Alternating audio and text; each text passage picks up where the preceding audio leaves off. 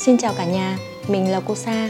Chúng ta lại được gặp nhau trong podcast Bước vào thế giới của con, một podcast nuôi dạy trẻ mầm non dành cho phụ huynh hiện đại, nơi chúng ta cùng nhau chia sẻ những buồn vui trong hành trình nuôi con đầy cảm xúc. Podcast được phát sóng vào thứ tư hàng tuần với sự cố vấn từ các chuyên gia đến từ hệ thống trường mầm non Sakura Montessori. Bà mẹ thân mến, sau 3 số đầu tiên với chủ đề Montessori tại nhà được lên sóng, cô Sa đã nhận được rất nhiều chia sẻ từ các ba mẹ. Có ba mẹ thì lúng túng, chưa biết phải bắt đầu từ góc nào trong gia đình.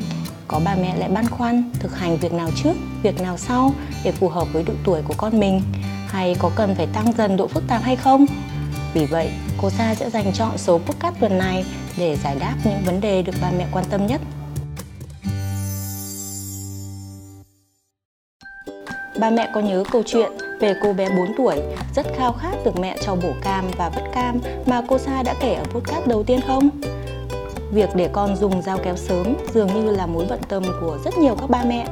Cô Sa đã nhận tới 5 câu hỏi về chủ đề này, điển hình như câu hỏi của mẹ Hà Linh ở cầu giấy Hà Nội. Cô Sa xin phép được đọc chia sẻ của mẹ Hà Linh như thế này ạ.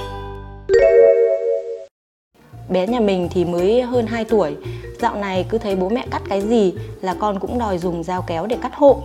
Mình có hỏi cô giáo của con, thì cô giáo nói rằng ở lớp con cũng được sử dụng dao kéo rồi. Con mình thì hiện đang theo học tại một trường mầm non theo phương pháp Montessori.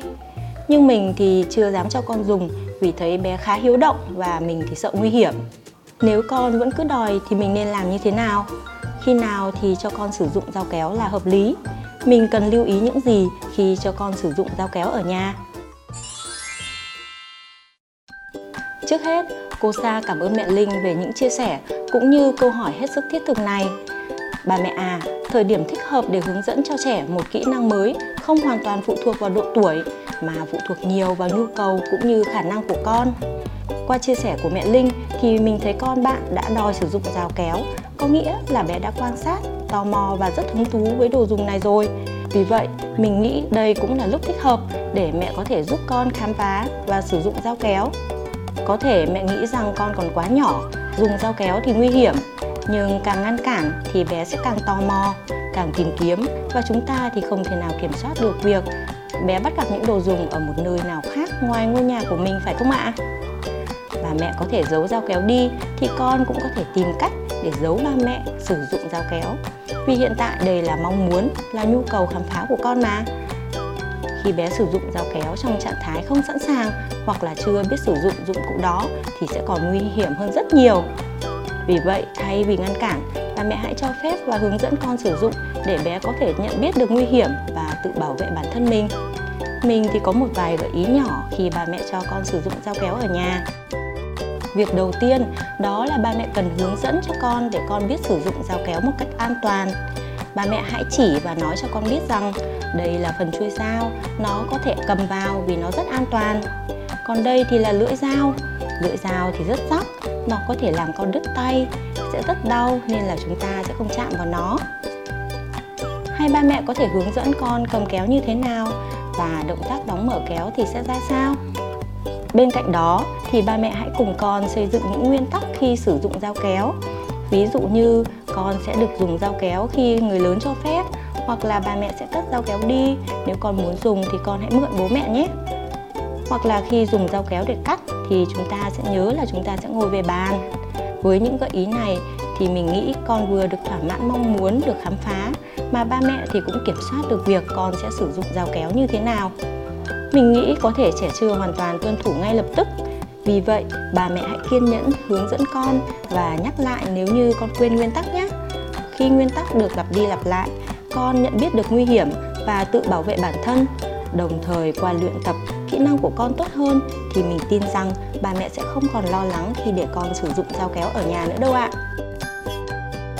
Bà mẹ thân mến, không biết là ba mẹ có để ý rằng các bạn nhỏ thì rất thích bắt chước người lớn. Cảm giác được tự tay thực hiện một công việc mà người lớn hay làm cũng giống như việc chinh phục một thử thách vậy. Thật sự rất thú vị với các con. Nhưng cảm xúc của ba mẹ thì sao ạ? Tự hào, hồi hộp hay là lo lắng? Liệu có ba mẹ nào stress vì cách của mẹ làm lại không giống cách cô hướng dẫn không chúng ta hãy cùng chia sẻ tâm sự của mẹ ngân hà trong câu chuyện tới đây nhé Ban đầu thì mình rất vui vì con nói là muốn giúp mẹ lau cửa hay là quét nhà. Nhưng vui không được bao lâu mà mình stress thì nhiều hơn.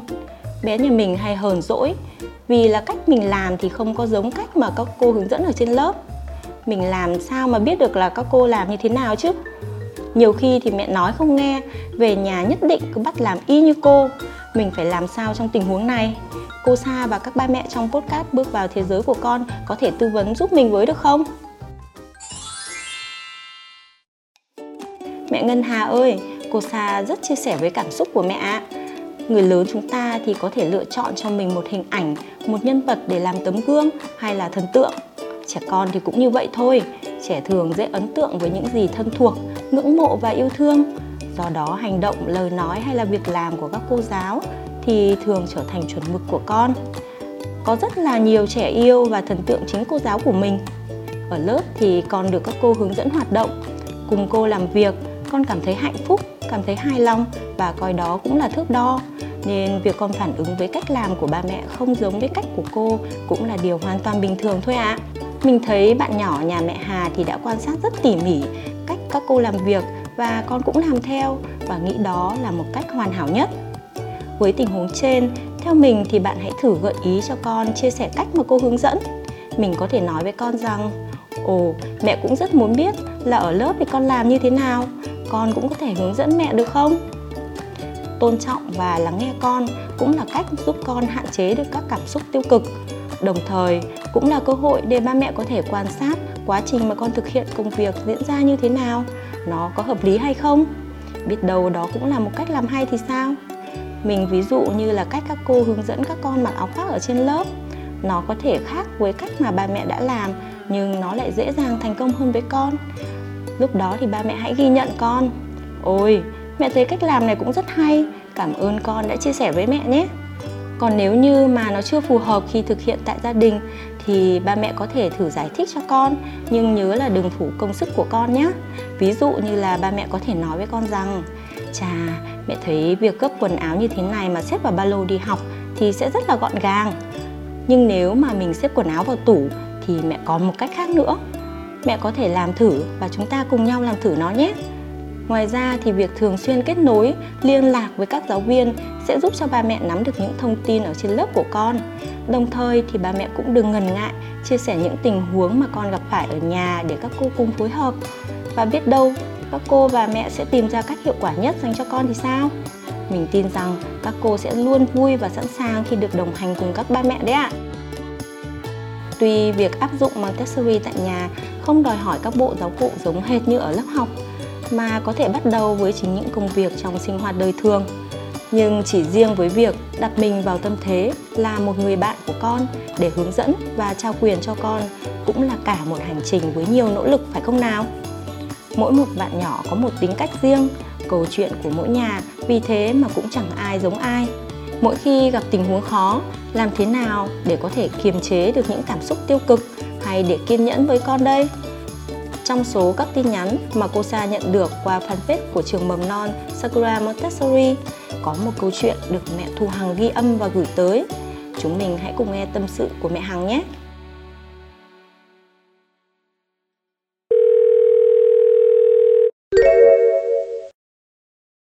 Xin chào cô Sa, em thì đang có một bé gần 4 tuổi và em thì cũng đang tham khảo một số cách à, chia sẻ về việc áp dụng Montessori tại nhà.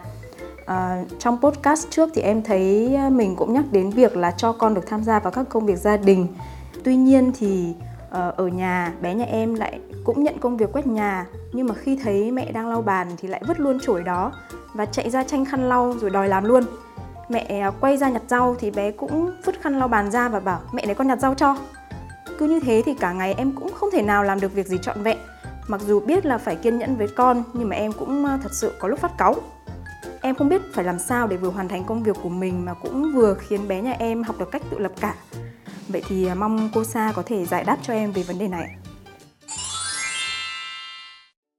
câu chuyện của mẹ hằng có lẽ cũng là câu chuyện của rất nhiều gia đình.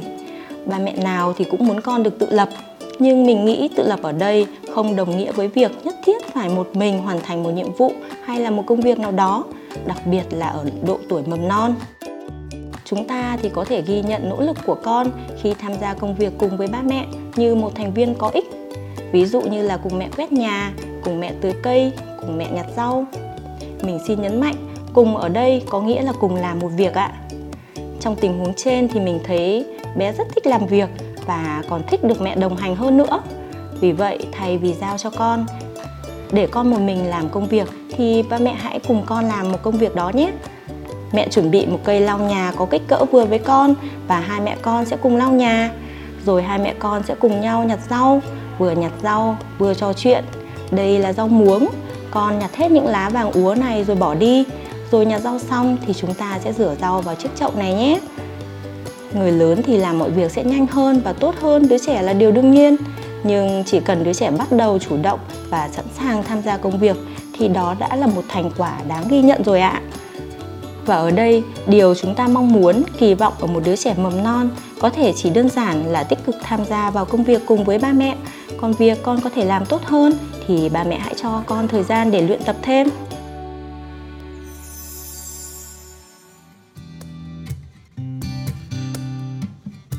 Các bà mẹ thân mến, chúng ta vừa cùng nhau chia sẻ những tình huống mà mình nghĩ đó là câu chuyện không chỉ riêng của gia đình nào cả trong hành trình nuôi con, chúng ta đã bắt gặp đâu đó hình ảnh của chính mình trong những băn khoăn, trong những câu chuyện của một ai đó.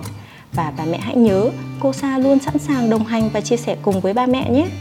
Trong những số tiếp theo của podcast Bước vào thế giới của con tháng 10 chúng ta sẽ cùng nhau thảo luận về một chủ đề chiếm lĩnh khá nhiều tâm tư của những bậc làm cha, làm mẹ.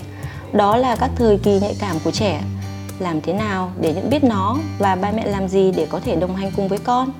Tất cả sẽ được trả lời trong những số tiếp theo của podcast nếu như có bất cứ băn khoăn nào, bà mẹ đừng ngần ngại để lại comment dưới podcast này để chúng mình cùng thảo luận và gỡ rối và nếu như thấy nội dung của podcast hữu ích, đừng quên chia sẻ với người thân và những người xung quanh ba mẹ nhé hẹn gặp lại bà mẹ trong podcast bước vào thế giới của con, lên sóng vào thứ tư hàng tuần với sự đồng hành tư vấn từ các chuyên gia của hệ thống trường mầm non Sakura Montessori.